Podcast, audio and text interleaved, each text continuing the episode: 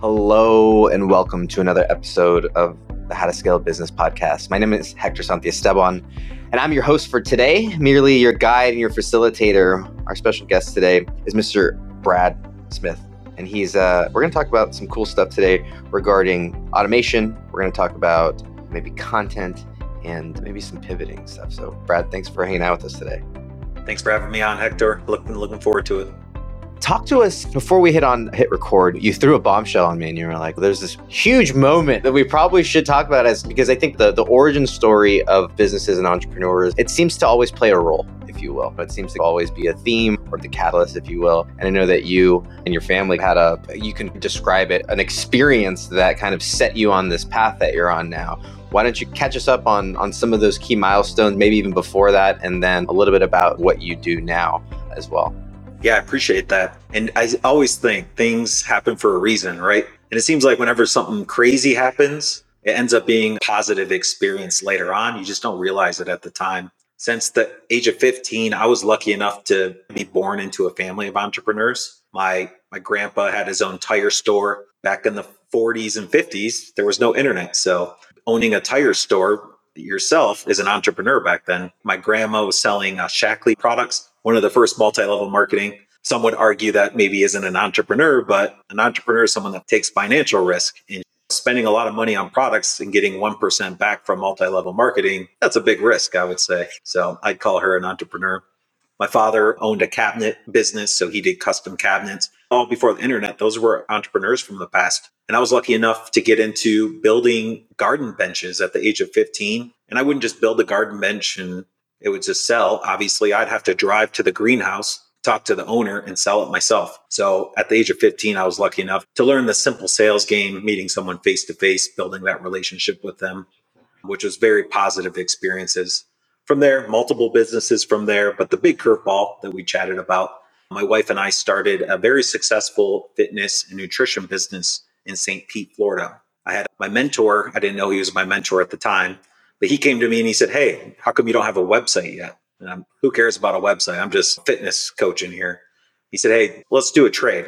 And I basically said no for the first couple months because I wanted my 200 bucks. You know, at the time I was young, 200 bucks was helping pay the rent. Eventually, after a couple months, I said, All right, sure, let's trade. So you help me with my website. I'll train you in the fitness industry. Long story short, about three months later, I was number one on Google. I was one of the first people getting text messages from my website. So he, this is when SMS opt-ins actually first came out, where people could text me directly from the website from a form. So I was able to get multiple clients while I'm working with people, helping them get healthy and fit. That was really cool. And at the time, I thought it was cool. Yeah, let's get more leads. But it wasn't until my wife and I were sitting at a red light and somebody decided to slam into us going 50 miles per hour, put the whole trunk through the back seat, push us about 100 feet through the red light down the road. I have 11 herniated disc, and the worst one's in my thoracic, my middle back.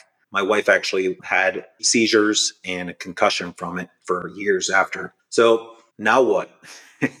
You've got this fitness business. I'm on my feet. I'm hustling 4:30 a.m. to 9 p.m. Multiple clients, and I'm like, I can't do that anymore. So what the heck do I do now? And that's where being ready to pivot, I think, is something I've learned a lot. You might feel like it's the end of the world or something crazy happened. But if you set yourself up for success early and prepare yourself to be able to pivot if needed, not knowing what's going to happen in the future, that's going to give you more hope for the future when maybe something does happen, or if you want to grow more from what I've experienced. So I had chiropractors, I had gym owners, I had people all the time asking me, Hey, how'd you get your website to number one on Google? bell went off on my head. I've got a great mentor. He got my website number one on Google. Let me reach out to him and ask him to teach me how he did it. That's where a tragedy turned into a positive because for the first week, I'm freaking out. What the heck do I do? And then after that, it's pure motivation. I know exactly what to do. By the way, I can only work with 10 people a day in this fitness industry. But if I start helping people with their websites online, I can work with a million people a day through coaching or agency models. So being able to, since my website was number one on Google, I had a good website. I started learning. I was able to pivot quickly. Now, what I don't know what I would have done if I didn't wasn't in that situation. So that's why we started this business now, automation links, automating things to if I ever need to pivot in the future, I can either sell the business since it's automated. I can have somebody run the business since it's automated. It's not solely relying on me because I've created those systems in place, knowing from my background who knows what's going to happen? What if I lose my site? How can I actually build a website and help people with their marketing? So, long story short, that's what happened, and I'm better for it now. Yeah, there's a lot we could go back to. You mentioned, I think it was your grandma being an MLM or some people having ideas about multi-level marketing or whatever it is. I got my start in direct sales and I can't tell you how many people had this negative viewpoint or whatever mindset, but it was the best intro to entrepreneurship. It was really this kind of almost entrepreneurship with guardrails, at least for me. I know that the, there's a lot of different programs and systems out there, but I think the early learnings that you saw and experienced, even selling all of those benches, were critical in what you were able to do afterwards. Oh, yeah, 100%. And if you think about it, those people, they take so much risk for so little of a reward. I know somebody making, he was excited, he was making, I think, 20 grand a month from an MLM and after he built up his whole funnel below him, all those direct sales, they decided not to be an MLM anymore and he lost everything. So he wasn't ready to pivot. But, but yeah, you work hard, you learn how to sell early on, which is good. Yeah, that sales part of it. Eh, because I think what a lot of people miss is that if we skip to the end to the automation part, if you automate a broken process, you just get more broken pieces. So the real sweet spot is that you've got to know how to do something well in order to automate it. You can't just, there's that step first as well. So I'm curious about the misconceptions that people have when it comes to automation or AI because I find that there are a lot of times these things that you have an insider's view and I got to imagine that there are times where you're slamming your hand on your forehead saying don't you get if you only understood this if you only got this so many things would be easier, but there's just something that people aren't breaking through or that's not clear for people. Is there something that kind of fits into that for what it is that you're doing with the people you work with? Yeah, and started up with if you think about direct sales or any old sales processes, the key was the follow up, right? You got to follow up with somebody on the phone or through email six or seven times before they actually buy from you. And that was before the internet.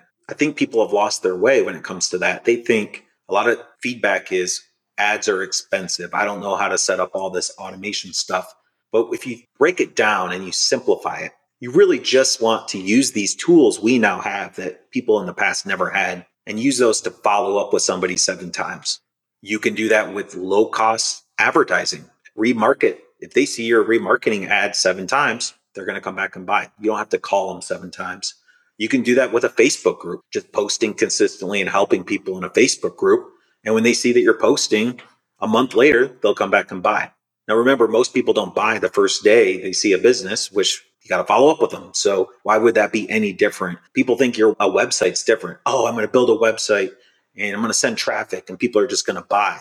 It's not any different. You still have to think you still have to have empathy for your customers and think of what they're thinking of. They don't think you're as cool as you are. You think you are. You think your website's cool and you think your business is great, but they don't know that yet. They're not going to know that the first time.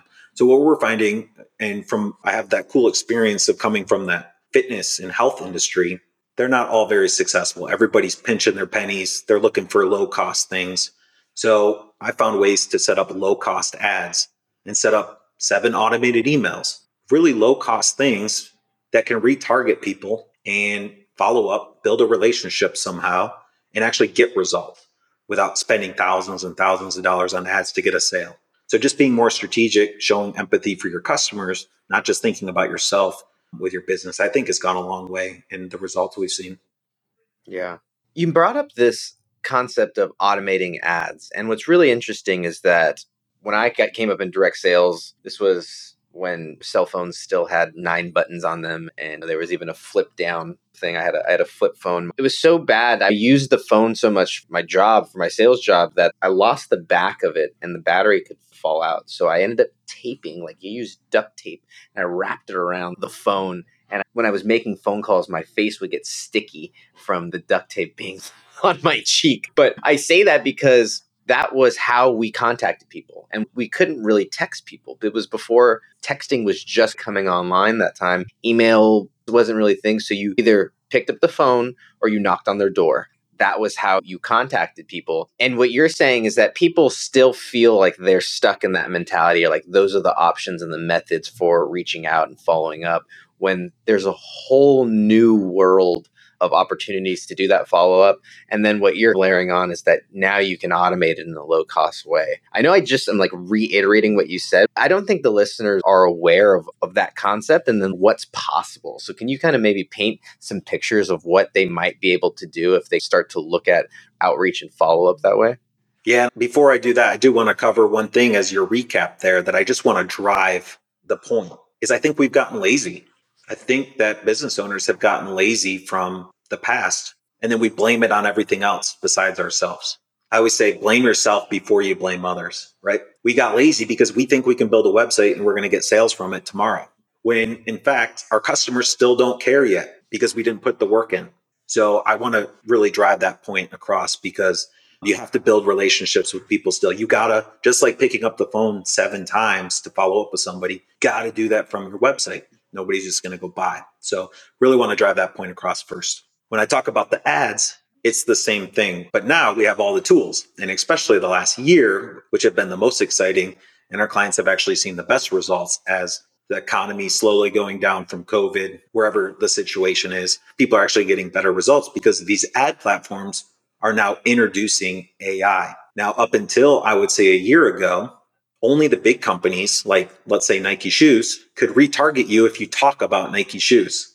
If I talk about Nike shoes, my phone's listening, and really a big budget, ad budget, and the big companies could set up an ad to target somebody and show them a, a Nike shoe in the feed tomorrow. And when I'm talking about these ads, I want the listeners to remember I'm talking about something to remind somebody about you. The follow up, the seven follow ups, like you're going to call them. With AI now, is the average user, you, me, our neighbor, can actually set up an AI ad on Google, on YouTube, on Facebook, even on Twitter. They can retarget somebody based on not only what they search for in the future, which we're all used to, but what they've also searched for in the past. And that's the exciting thing. Google knows if you were looking for a grill last summer for your back porch, they know that you searched for that last summer.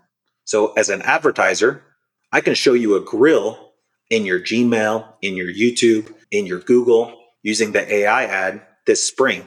Hey, by the way, don't you need a new grill this year? It's just really exciting, and we can dive into the layers of that.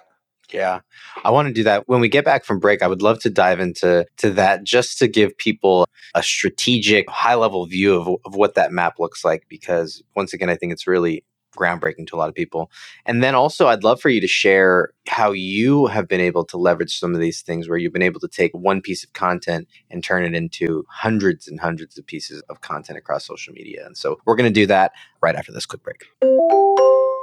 Hey, y'all. Today's episode is brought to you by Amplafy Media, and we are a podcast and content production company. We, we like to think of ourselves as genius creators or platform builders because chances are, if you're listening to this, you have a, a product, a service, a mission, a message, something that you want to get out to the world, but you may not have the time, the team, or the tech skills like Brad does to be able to get it done. So if that's you, we might be able to help. Go to amplafymedia.com. That's A M P L A F Y media.com. You can also check the show notes for info. And uh, with that, let's get back into the episode with Brad. So, Brad, take us further into this because you're talking Google, YouTube. What does the ecosystem look like for you, or what can the ecosystem look like? Because I think a lot of people that are listening, they're like, all right, I've got my website, maybe I've got a blog, maybe I have some social channels, but I think that's probably the extent of where it ends. What's the next layer, or how does that evolve for a business that's taken the strategy that you're talking about? Yeah, I can break it down to a couple different features and just keep bringing it back to all right, where are your customers at? Where are they searching? Where are they hanging out at? Let's think of those. Let's write a few down. For me, Google, YouTube, Facebook, and LinkedIn. Okay, those are four good channels maybe you're e-commerce so maybe yours is tiktok instagram of course google and youtube probably as well. And then you also want to throw the curveball in emails because we still want to think how can we follow up with people and let them see our message over and over? So i always say let's take two to four channels and let's take an email and let's think of how we can really follow up with our users on each of these channels. And up until now, a lot of people, and it's actually been true, you got to spend thousands and thousands of dollars on ads. With the new AI platforms, we're getting pennies per click now. So I'm able to spend $100 on Google, 100 on Facebook, 100 on uh, LinkedIn, and have six automated emails. What that will do is follow up with every single one of my visitors seven times minimum, maybe even more. And that's where we've seen the transformation happen. So putting a small budget and hundred dollars a month. I'm serious about this. If you have a bigger company, 500 bucks a month. We do 500 on all four channels and use those AI ads to just retarget people. So you're probably spending time sending newsletters every month. You're probably spending time doing social media posts. You are spending time, most likely, if you're a business owner, getting people to your website. So why don't you spend a little bit more time or put a little money into retargeting them with a small budget on all of those channels?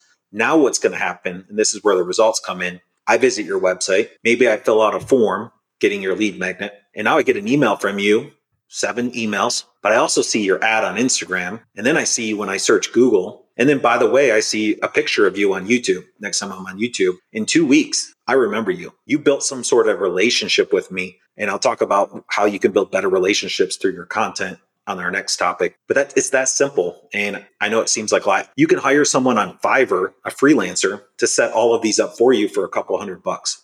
And I think that's where a lot of people get stuck is that you spend so much time on the front of funnel. We call it a marketing funnel, driving traffic to your website that first time. But actually your results come on the bottom of funnel when you follow up with them. So if you're going to, I would say take some of that time and some of those finances some of all the work you put into the front of the funnel and put some of those resources into setting up the bottom of funnel and reminding people because you don't need 100,000 people to your website to scale. You need a thousand people to your website with a 30% conversion rate to scale. That's the key.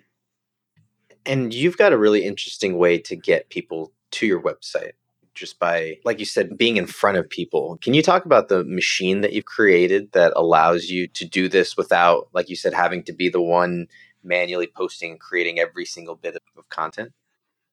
Yeah. And if you don't mind, I'll jump into the strategy first, but I'm able to make one YouTube video coaching education video with my face. And it doesn't always have to be a YouTube video based on your preferences. I usually say it can be one out of three. YouTube channel first, because they can see your face. Podcast second, because they can hear your voice and writing a blog third, because if you prefer writing over those, we call it the pillar content. So what I'm able to do is take that one YouTube video and turn that into over 700 pieces of content over the month. What we do is we take the transcription from my video, we turn it into the podcast, we turn it into four to eight blogs. And then with the use of AI, we're able to turn it into two or three social media posts a day with one freelancer I have doing this for me. So thanks to AI, we're able to produce that much content. Now, here's the tricky part. This is what I'm seeing. A lot of people are using AI pictures now, AI videos. They're using AI only text, right? But here's the thing you're not building a relationship with your audience. Once somebody sees the same sort of AI picture and video numerous times, they're not going to see, know you any differently from your competition. So you really have to make this personal. And that's where my face on my video comes into action we use that video because they can see my face, build some sort of relationship. I'm going to be more memorable than the AI picture or the AI video. And that's what makes me stick out above my competition. And then from there, just a little research, you can find ChatGPT prompts that say, Hey, ChatGPT, don't just write me a blog that looks like everyone else's blog. Only use the words I use in my video transcription for the blog.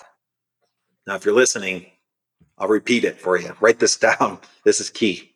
Tell ChatGPT to write you a blog, but only use the words I use from my video transcription for the blog. Now you're totally different.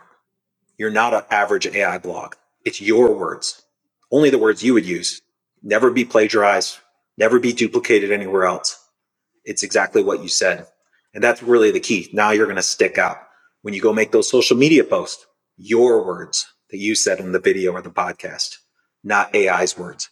And that's really going to be the key when everyone else gets into AI. Your competition's doing the exact same thing you're doing. That's what's going to help you stick out and get those people to remember you. Yeah. Yeah, such a great twist to, to the prompt, if you will. Brad, this has been so fun. We're not even at the tip of the iceberg. We're on the, the cold mist around it. If people want to go deeper, get more from you, go deeper in your world, where's the best place to go and get that? I think automationlinks.com or Brad Smith Coaching on YouTube. I love making educational YouTube videos. I will warn you though, my videos are boring, but they'll make you money. That's the key. So I've got a couple hundred, couple thousand views. I don't have millions, but I sit down and I show you exactly how to set up that Facebook retargeting ad, show you exactly how to make that YouTube ad, show you exactly what prompt to use to turn your video into a proper AI blog. So I think Brad Smith coaching on YouTube would be great. That way I can teach you some more things. You can learn how to set up these ads on your own or all my resources. And by the way, go see if my blogs stick out to you on automationlinks.com. That should be helpful. I love it. I'm going and subscribing right now to the YouTube channel and uh, excited about digging in. Brad, I appreciate you and, and all that you're doing for us and our listeners, and then for the greater entrepreneur community as a whole. For you listeners that are still with us, we appreciate you being here. We would love and, and be grateful for a rating or review wherever you get your podcasts. And if you know someone that's in the midst of scaling their business or wants to start implementing AI, automation, things like that that we talked about on today's episode, hit that share button and send them a text message with the link to this show. And let's grow the community together. And as always, we appreciate you being here. We'll see you on the next one. Later, y'all.